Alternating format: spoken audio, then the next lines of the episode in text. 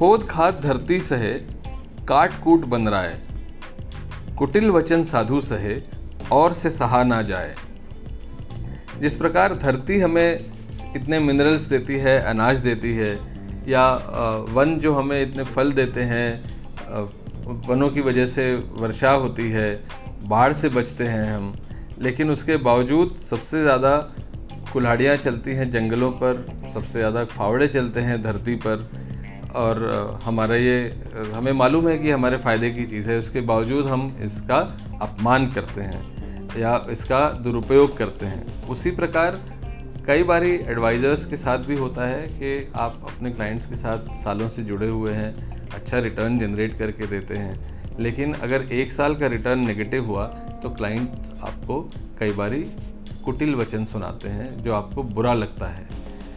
तो मेरे प्यारे मित्रों, मैं आपको एक बात यही कहूँगा कि ये मनुष्य का स्वभाव है और इसमें बुरा मानने जैसा कुछ नहीं है, क्योंकि एडवाइज़र का रोल जो है वो बहुत व्यापक है। वो अपने क्लाइंट्स को अपग्रेड कर सकते हैं लोअर इनकम वाले को मिडिल इनकम में ले जा सकते हैं मिडिल इनकम वाले को एचएनआई बना सकते हैं। और अगर आप इस तरीके का उद्देश्य रखेंगे तो आप इन कुटिल वचनों को भूल जाएँगे और नज़रअंदाज करेंगे जैसे कि अक्सर लोग ये सोचते हैं कि अगर रिटर्न आया तो मार्केट की वजह से और रिटर्न नेगेटिव हुआ तो तुम्हारी वजह से। तो इस पर इतना निराश नहीं होइए और अपने काम पर लगे रहिए। आपका उद्देश्य काफ़ी बड़ा है, उस पर अडिग रहिए और उससे विचलित ना हो।